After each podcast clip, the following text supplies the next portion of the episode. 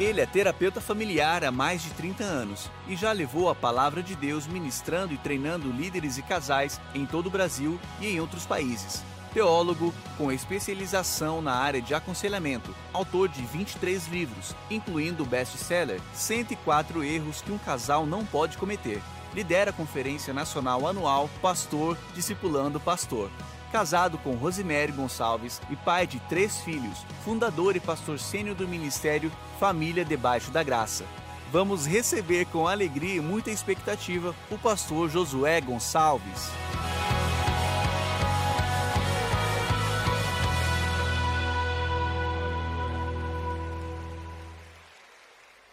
Graça e paz, amados. Graça e paz, amados. Que alegria estar com vocês mais uma vez, a convite do meu amigo pastor Carlito Paz. É sempre bom estar aonde a glória de Deus está se manifestando.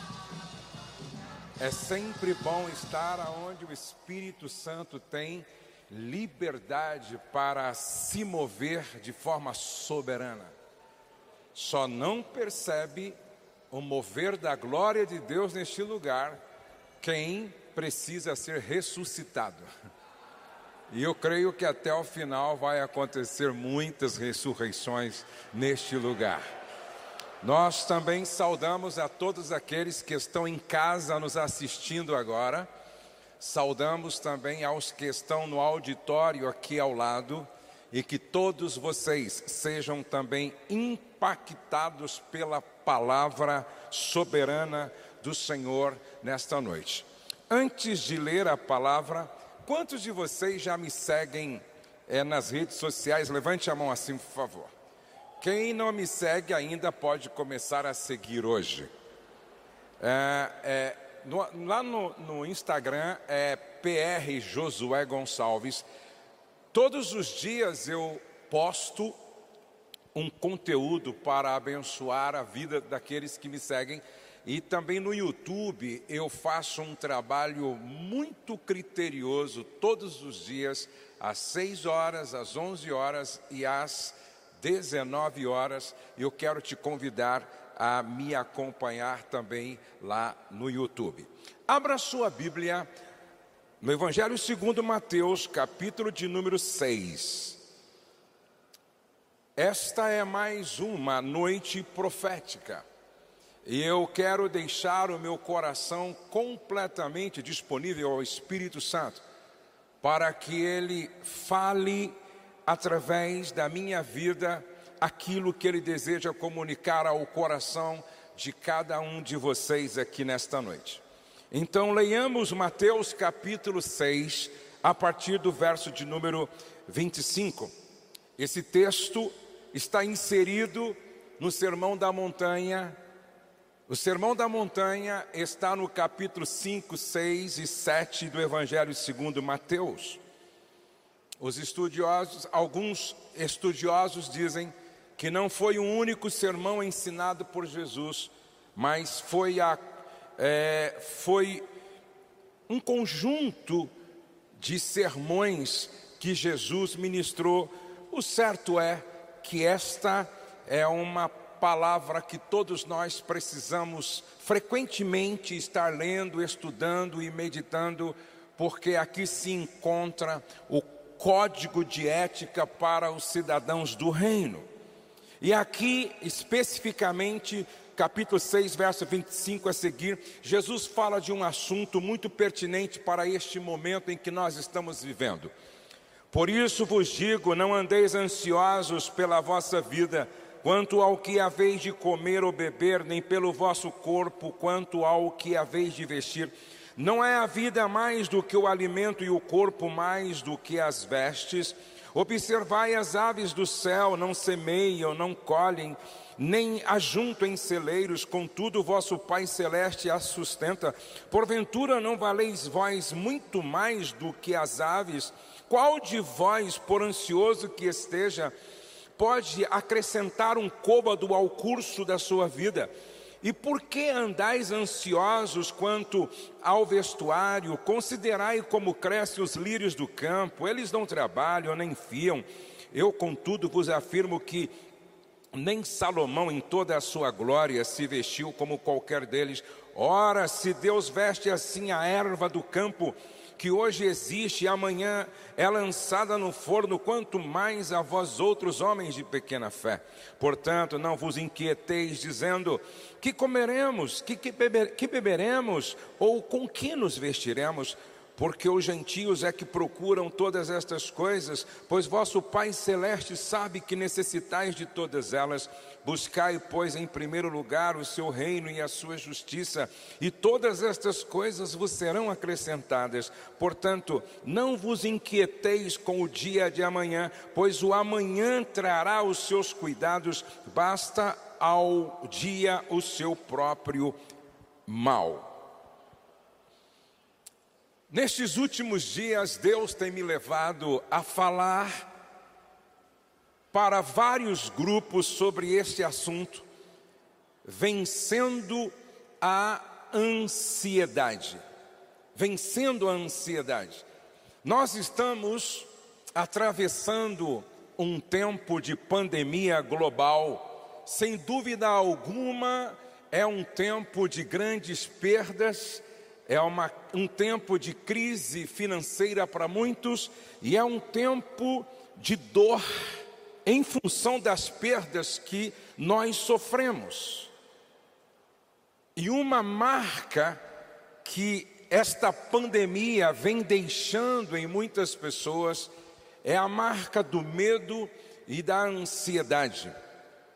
A Organização Mundial da Saúde diz que o Brasil é um dos países com a população mais ansiosa do mundo. Esse assunto sobre ansiedade é tratado na Bíblia em todos os tempos, desde Gênesis até o Apocalipse. Por exemplo, o salmista no Salmo 94, verso 19, disse: Quando a ansiedade já me dominava no íntimo, o teu consolo trouxe alívio à minha alma. Paulo, vivendo uma situação desfavorável, preso, falou ao escrever aos Filipenses sobre ansiedade, e aqui está um paradoxo como pode um homem, estando preso, sem a certeza de que seria ou não liberto da prisão, ele poderia não ser, poderia ser condenado e decapitado. No entanto, este homem que não tem a certeza do que aconteceria no amanhã, ele escreve em Filipenses 4 e 6: não estejais inquietos por coisa alguma. Antes as vossas petições sejam em tudo conhecidas diante de Deus pela oração e súplica com ação de graças. Pedro, que viveu uma situação parecida quando estava preso com Tiago, Tiago foi morto. E certamente ele poderia ser no dia posterior, porque foi interessante para Herodes matar Tiago, porque o fez crescer na a sua, crescer a sua popularidade. Certamente o próximo seria Pedro que estava preso. Esse Pedro que viveu situações parecidas com a de Paulo, na sua primeira carta, capítulo 5, verso 7, ele diz: lançando sobre ele toda a vossa ansiedade, porque ele tem cuidado de vós. Jesus falou sobre a ansiedade, porque no seu tempo ele já percebia esse estado de, de emoção nos seus próprios discípulos foi quando ele disse: Não vos inquieteis, pois pelo dia de amanhã. Afinal, o que é ansiedade? A ansiedade é um estado psíquico de apreensão ou medo provocado pela antecipação de uma situação desagradável ou perigosa. A ansiedade pode ser considerada como uma emoção de alarme. Eu gosto de uma definição que ouvi que depressão é excesso de passado, estresse é o ativismo no presente e a ansiedade é o excesso de futuro. Mas afinal, quais são os malefícios da ansiedade? Porque ao ler o livro de Salmos, a gente encontra muitas mensagens sobre ansiedade. Por que, que Paulo, Pedro, o próprio Jesus se preocupou em falar desse assunto? Os malefícios da ansiedade, angústia, perturbação do espírito causada pela incerteza, medo patológico, ataques de pânico Agora preste atenção: todo medo, seja qual for, tem a ver com o medo da morte. Tensão muscular, insegurança, compulsão, todo excesso tem a ver com ansiedade. Excesso no comer, excesso no dormir, excesso em não dormir, excesso na busca pelo ato sexual, todo excesso tem a ver com ansiedade, o cansaço, dificuldade de se concentrar, dores de cabeça, insônia, irritabilidade, lapsos de memória, agitação, inquietação, possessividade, isolamento, inquietação, irritação, tudo isso são manifestações, são consequências, são efeitos da ansiedade. A pergunta que fica diante deste quadro que afeta tanta gente é: como vencer e também se blindar deste sentimento tão destrutivo, desta emoção tão destrutiva. Em primeiro lugar, o remédio para vencer a ansiedade, se blindar contra a ansiedade, é viva como filho de Deus.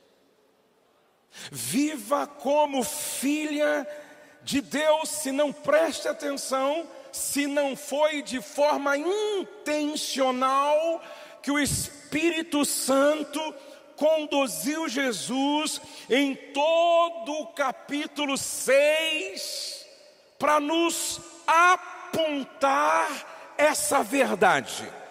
Mateus 6 e 1, Jesus diz: Vosso Pai que estás nos céus. Verso 4, teu pai que vem em secreto. Verso 6, fechando a porta, ora a teu pai.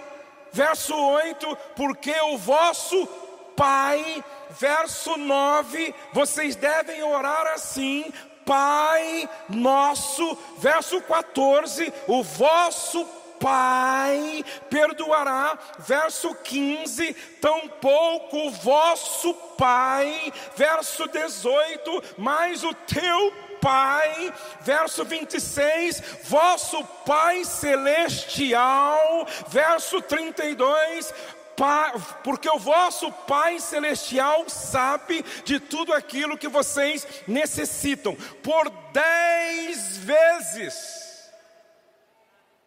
Jesus chama a nossa atenção para que nós entendamos: vocês têm um Pai. Ansiedade é olhar para o futuro com a sua própria, com seus próprios olhos Sabe o que nós estamos precisando? É descansar na paternidade divina, é descansar na paternidade divina, é descansar na paternidade divina. Preste atenção, toda pessoa ansiosa não está vivendo como filho de Deus. Escute, por favor, a parábola do filho pródigo.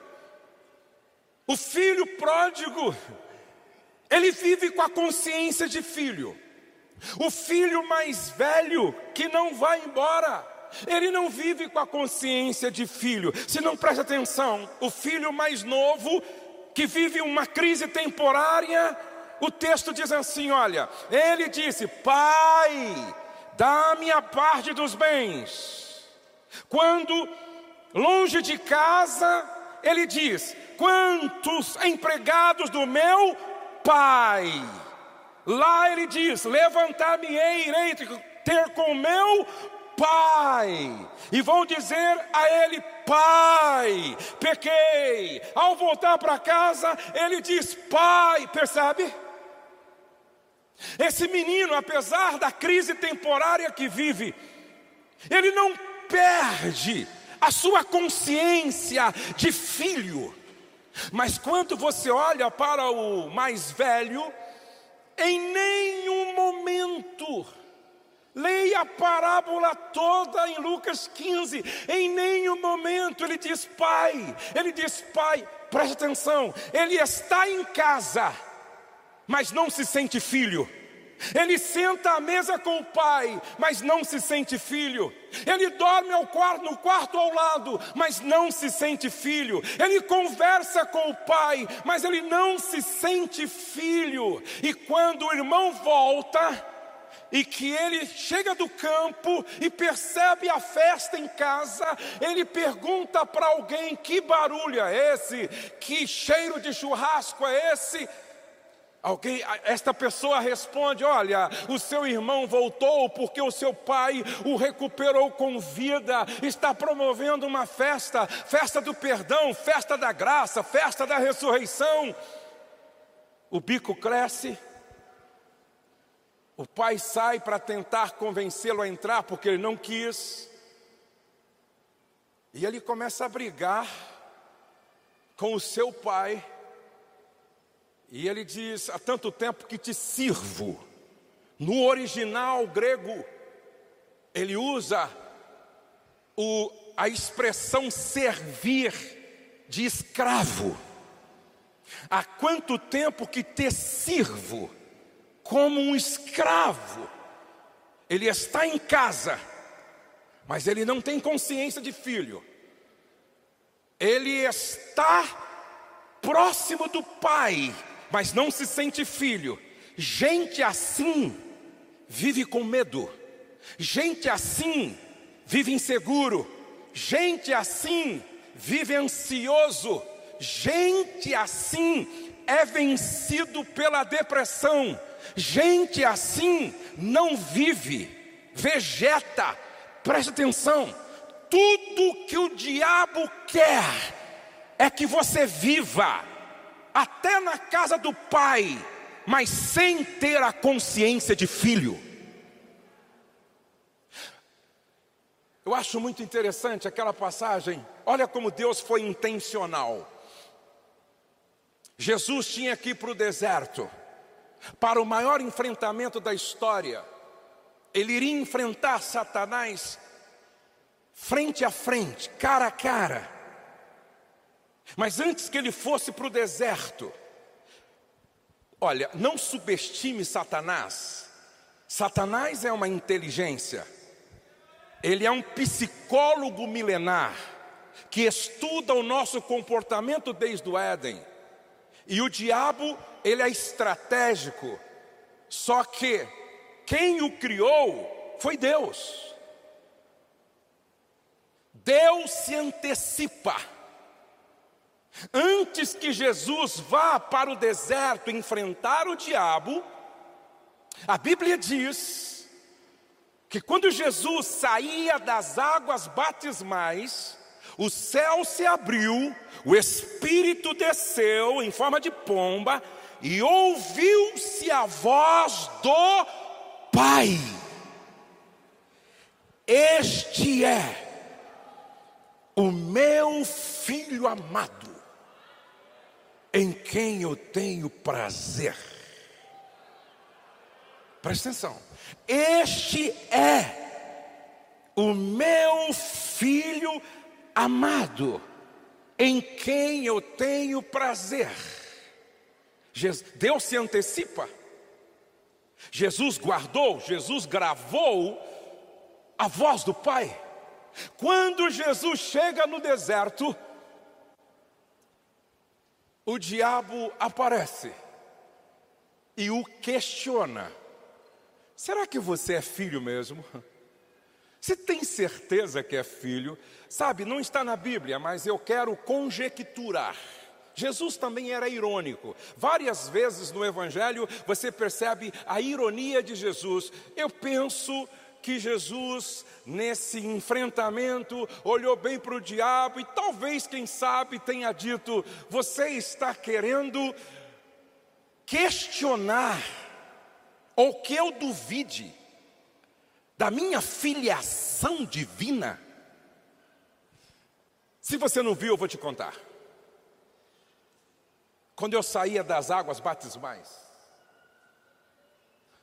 o céu se abriu o Espírito Santo desceu e eu ouvi a voz do meu Pai. Este é o meu filho amado, em quem eu tenho prazer.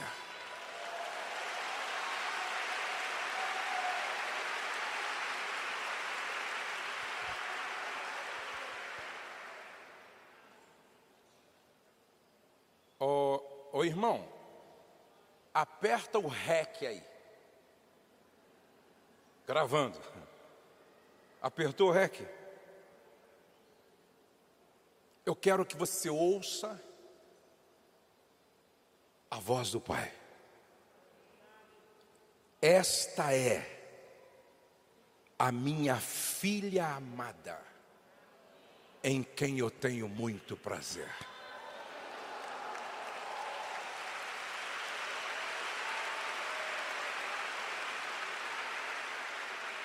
Ô irmão, aperta o REC aí, grave isto. Este é o meu filho amado, em quem eu tenho prazer. Lá na frente chamaram Jesus beberrão, mas ele tinha a voz do Pai gravada dentro dele. Este é o meu filho amado, em quem eu tenho prazer. Lá na frente chamaram Jesus de glutão, mas ele tinha uma voz gravada, a voz do Pai: Este é o meu filho amado, em quem eu tenho nele um grande prazer. Chamaram Jesus de herege. Chamaram Jesus de amigo de publicanos, mas ele tinha a voz do Pai gravada dentro de si. Preste atenção, mulher, preste atenção, homem. Quem carrega a voz do Pai dentro de si não fica buscando aprovação no Twitter, no Instagram, no Facebook, em qualquer outro lugar. Você sabe da onde você veio, você sabe para onde você está indo e você sabe quem você é. Quem você é? Quem você é? Quem você é?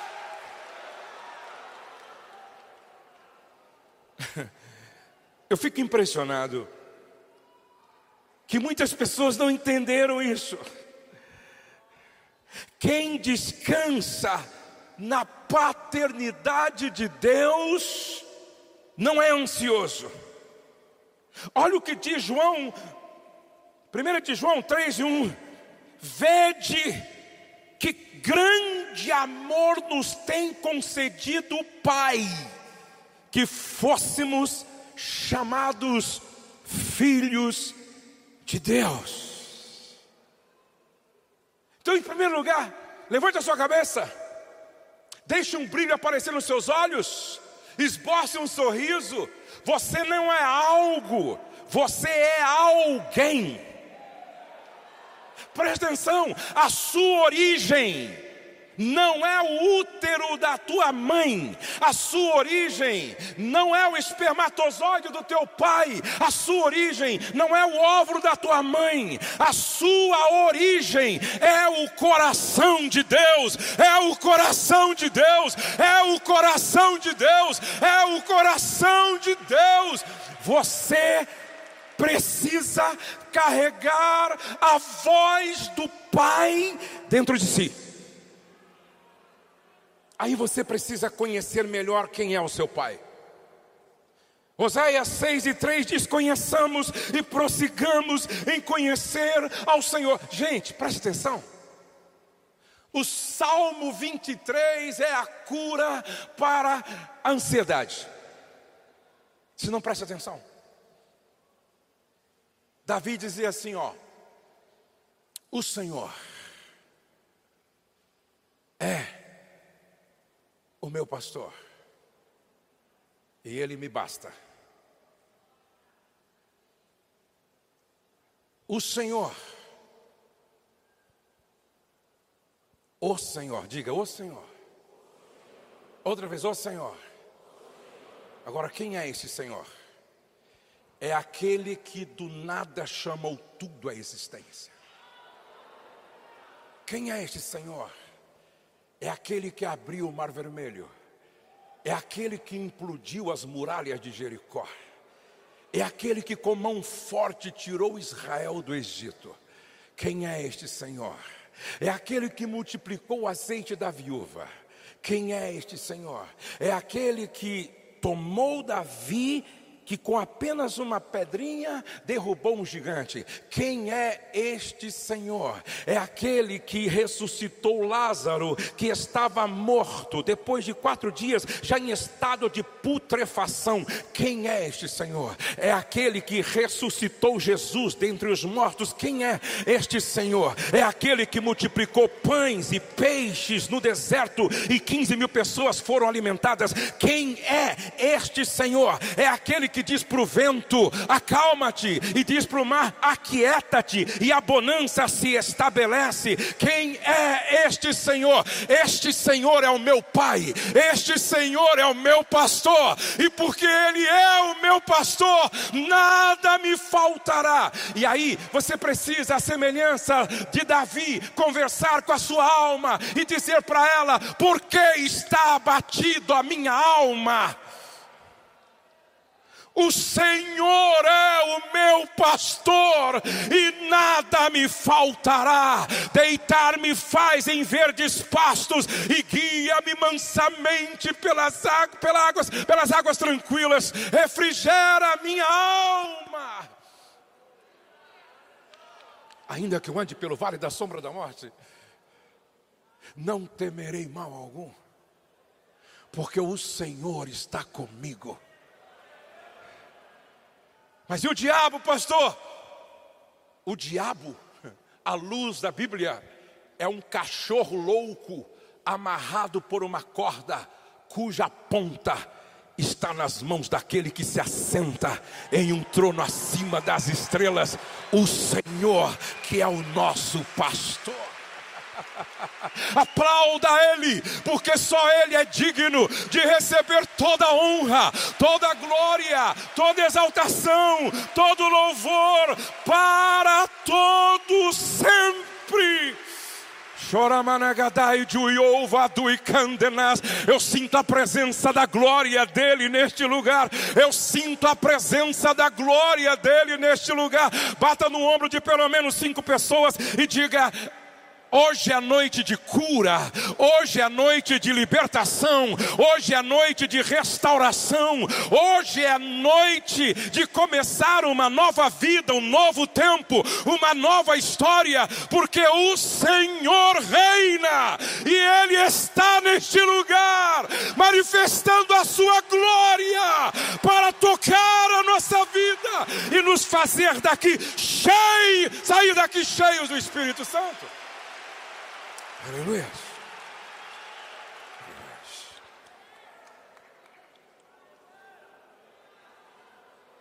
Vou dar uma instrução.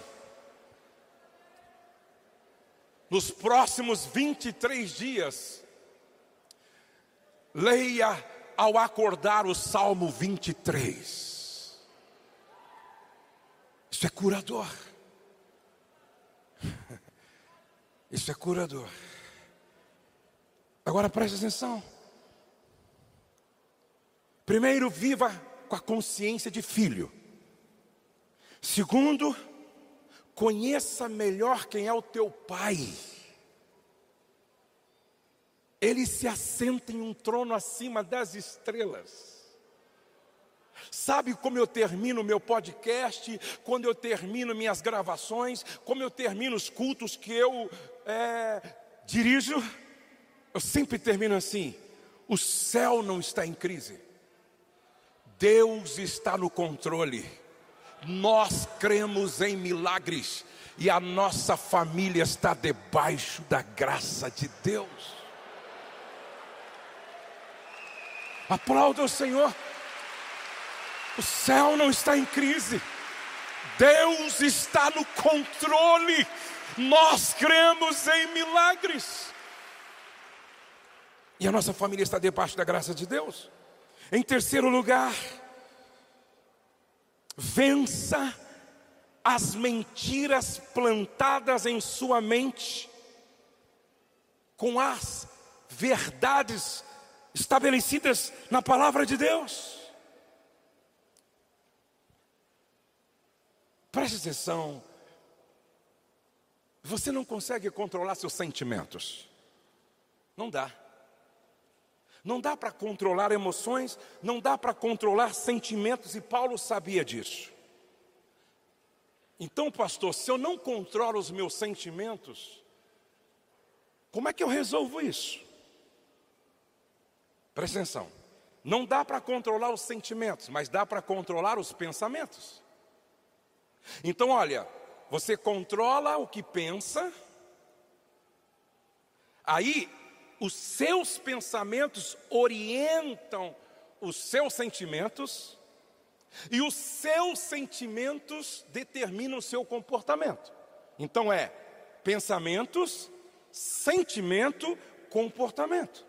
E aí você me diz, mas como é que eu controlo os meus pensamentos? Os nossos pensamentos têm que ser orientados pelas nossas convicções. Presta atenção.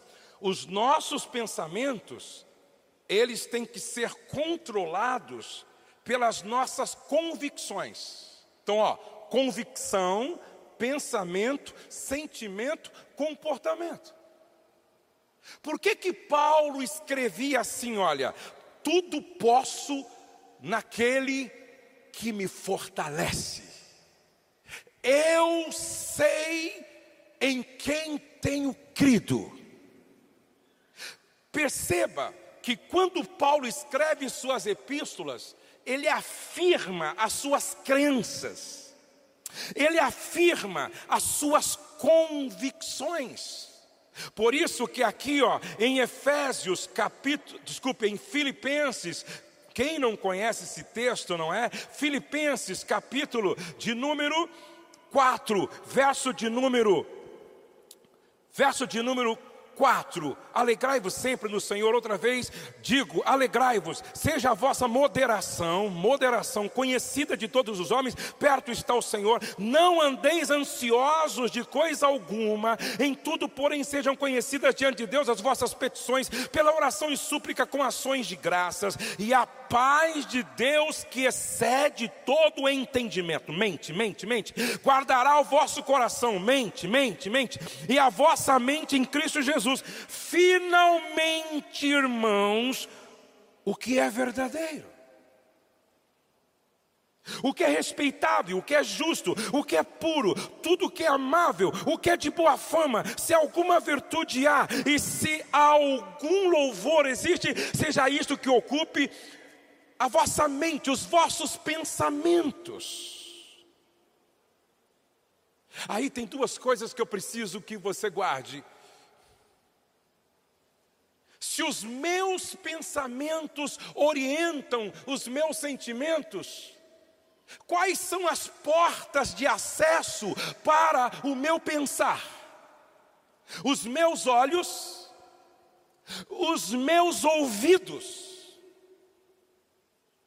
Então preste atenção, as portas de acesso para a minha mente, para os meus pensamentos, são os meus olhos e os meus ouvidos.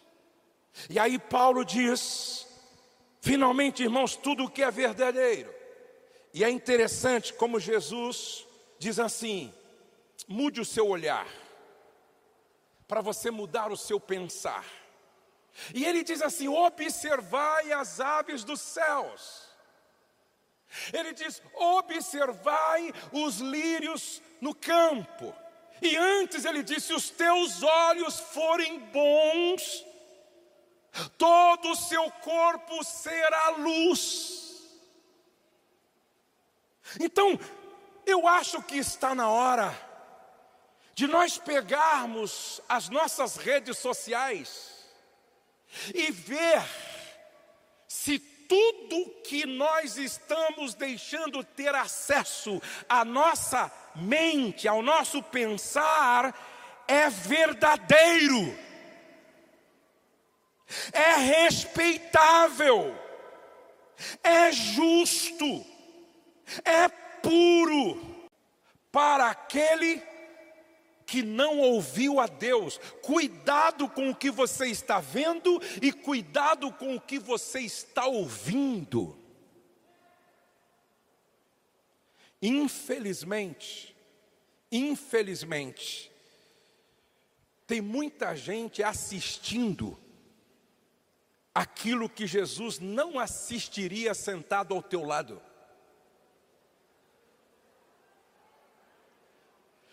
Tem muita gente que está ouvindo aquilo que não tem nada a ver com o Espírito Santo que habita em nós.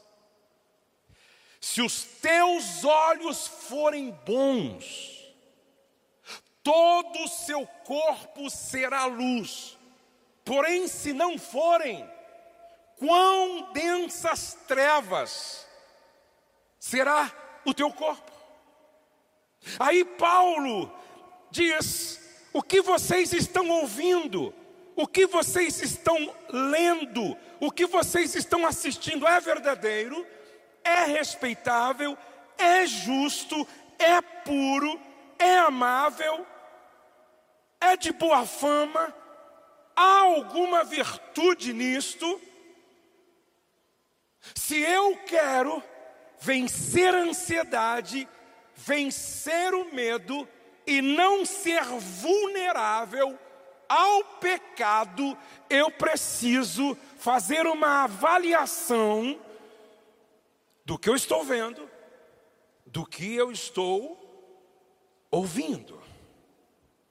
Agora preste atenção, que Paulo nos dá uma chave extraordinária aqui. Ele diz: Não andeis ansiosos de coisa alguma em tudo, porém, sejam conhecidas diante de Deus as vossas petições pela oração e pela súplica com ações de graças. Com ações de graça. Uma das formas de vencer a ansiedade e se blindar também contra ela é viver com um coração que transborda de gratidão. Eu tenho uma mentora que ela tem 86 anos. Um dia ela quis tomar café na minha casa para nos dar uma orientação para mim e minha esposa. E eu, claro, ela é um poço de sabedoria. Ela é uma professora universitária aposentada e hoje ela só estuda a Bíblia, Bíblia para ensinar. Ela é uma presbiteriana muito dedicada. E aí ela levou em casa um frasquinho de sal para nos dar uma, uma lição. E aí, sentado à mesa, eu até gravei a mentoria dela, porque ela disse cada pérola.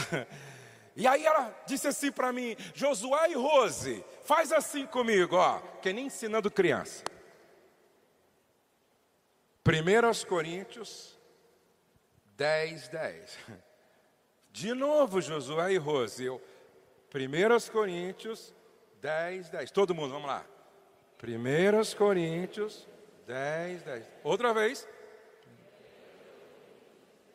Só as mulheres. Só os homens. Todos. Outro dia eu estava fazendo isso para um grupo pequeno de casais. Aí teve um irmão que disse assim: Pastor, para mim não dá. Para mim é 1 Coríntios 9, 9. Não, não, não tem nada a ver com a mentoria da dona Marlene. O que, que está escrito lá? É proibido reclamar.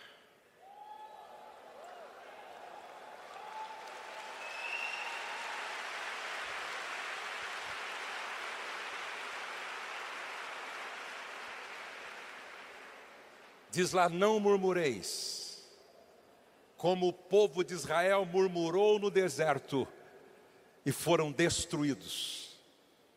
Olhem para cá. Quantos querem vencer a ansiedade de uma vez por todas? Levante a mão, diga amém.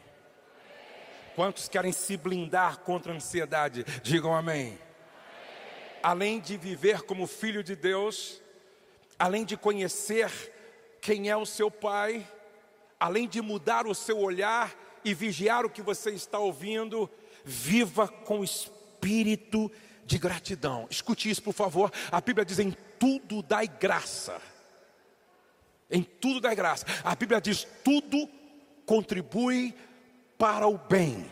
E não diz: tudo que é bom contribui para o bem. Diz que tudo contribui para o bem daqueles que amam a Deus e são chamados segundo o seu propósito. Por que, que tudo contribui para o bem? Porque até no sofrimento Deus tem um propósito. Então aprenda a fazer uma leitura com os olhos do Pai. Não olhe com os seus olhos, olhe com os olhos do Pai. Se não presta atenção, Paulo e Silas lá em Filipos, expulsaram o demônio de uma moça que dava lucro para os seus senhores. E porque eles expulsaram o demônio da moça que dava lucro para os seus senhores, a Bíblia diz que eles foram presos injustamente e ilegalmente. Não só foram presos, eles apanharam e apanharam e apanharam e apanharam. Segundo o José e outros dizem que naquele azorrague, naquele chicote, tinha pedaços de osso, intercalando uma parte do couro e outra, para que quando batesse, saísse pedaços da carne. Eles apanharam, apanharam e apanharam. Depois que estavam todos feridos e machucados, prenderam os pés de Paulo e Silas num tronco. Eles tinham toda a razão do mundo para ficar quietinhos, sem dizer nada.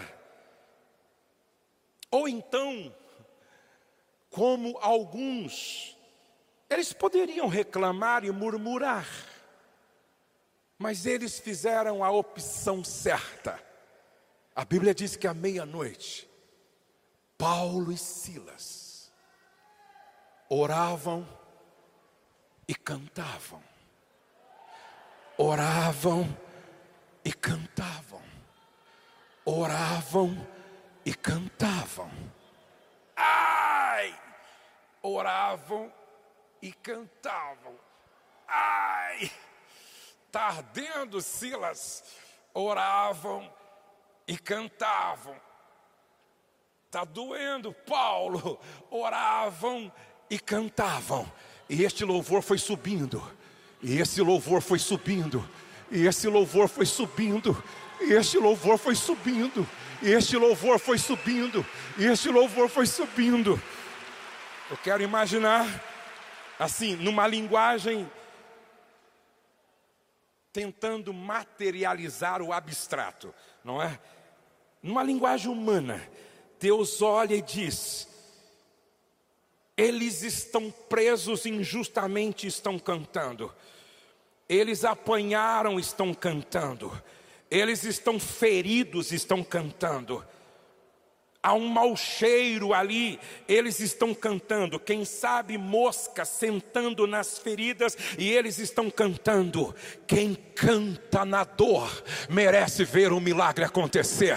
Quem canta na dor merece ver o milagre acontecer. Quem canta na dor merece ver o milagre acontecer. E a Bíblia diz que de repente, eu acredito que anjos receberam uma ordem, um comando e foram foram e provocaram um terremoto. E agora eu quero que você guarde o que está lá em Atos 16, se você nunca leu, lá em Atos 16 está escrito assim: olha, e todas as portas foram abertas, e todas as portas foram abertas, e todas as portas foram abertas, e todas as portas foram abertas, e todas, ah, eu vim aqui como profeta para dizer que ainda esta semana, porque você está cantando na dor, portas vão começar a se abrir, portas vão começar a portas vão começar a se abrir. Quem canta na dor vai ver o milagre acontecer. Fique de pé na presença de Deus.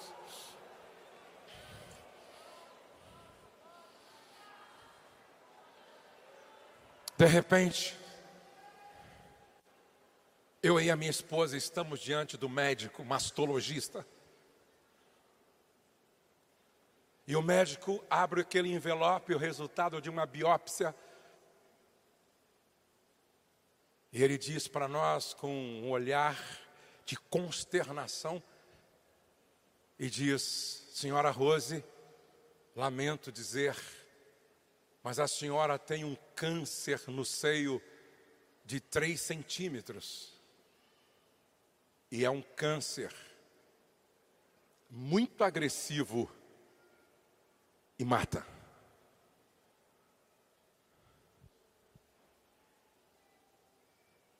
Nós ficamos assim, chocados. Eu segurei a minha emoção. Ele deu todas as explicações e disse: tudo que, eu passar para vocês é para ontem. Correm. Obrigado, doutor. Saí da sala. Desci no elevador com a minha esposa. Quando entrei no carro, eu e ela desabamos a chorar. Chorávamos chorávamos. Nunca vimos a morte tão perto de nós como naquele dia. Me refiz, peguei o carro, liguei o carro, fomos para casa, mas no meio do caminho, na Fernão Dias, muito sol aquela manhã, tinha uma árvore frondosa. Nós paramos o carro embaixo. Eu olhei para ela. Eu disse: Meu eu sempre dou um bom dia para minha esposa assim: Bom dia, meu grande amor. Eu disse, meu amor,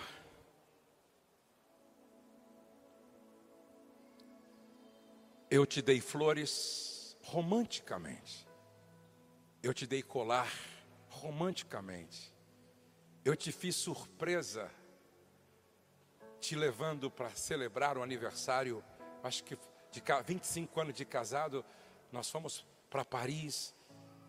Eu disse, eu fiz muita coisa para você romanticamente. Mas chegou o momento de eu te amar sacrificialmente. Seu cabelo vai cair por causa das sessões de quimioterapia.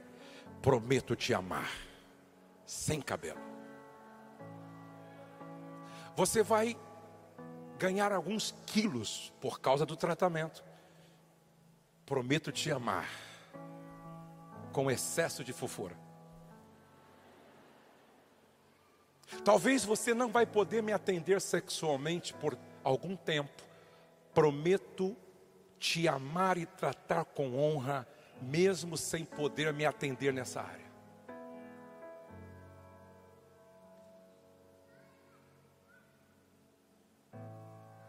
Nós vamos orar. E naquele dia, eu fiz o que tinha pregado no dia anterior. Eu dei o aleluia mais sacrificial da minha vida. Eu e ela dizendo no carro: Aleluia. O céu não está em crise. Deus está no controle. Nós cremos em milagres. E a nossa casa está debaixo da graça de Deus. Ainda que nós tenhamos que passar por esse deserto, nós vamos passar cantando. Ainda que nós tenhamos que passar por esse deserto, nós vamos passar glorificando. Ainda que nós tenhamos que passar nesse, por esse deserto, nós vamos passar dizendo: a Ele seja a honra, a Ele seja a glória, a Ele seja o louvor. Quantas vezes ela fez a cirurgia, passou por todo o tratamento, Quantas vezes eu acordava, ela já estava acordada chorando, eu abraçava ela e dizia assim: O Senhor é o nosso pastor, e nada nos faltará. Ainda que andemos pelo vale da sombra da morte, não temeremos mal algum, porque Ele está conosco. Sabe o que aconteceu? Passou-se algum tempo, ela faz as ela faz exame e o médico diz: você não tem nada. Faz exame e o médico diz: você não tem mais nada. Faz exame e o médico diz: você não tem mais nada. Faz exame e o médico diz: você não tem mais nada. Faz exame.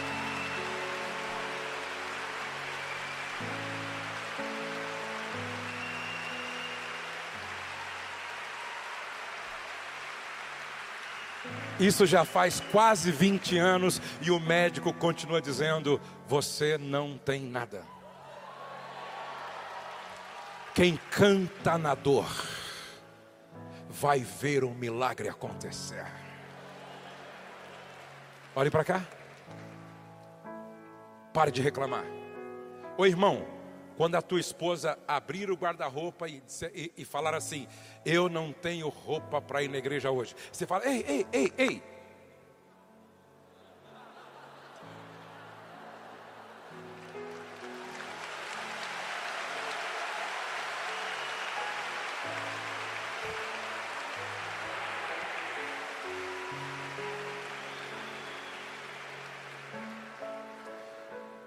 quero ser profeta para a sua vida nesta noite. Quantos creem que nós estamos debaixo de uma unção profética aqui? Levante a mão. Você que está dormindo à base de remédio, assim diz o Senhor nesta noite. Esse tempo está terminando. Aqui começa um processo de cura, e já nesta noite você vai dormir como você nunca dormiu. Antionova sei que da galava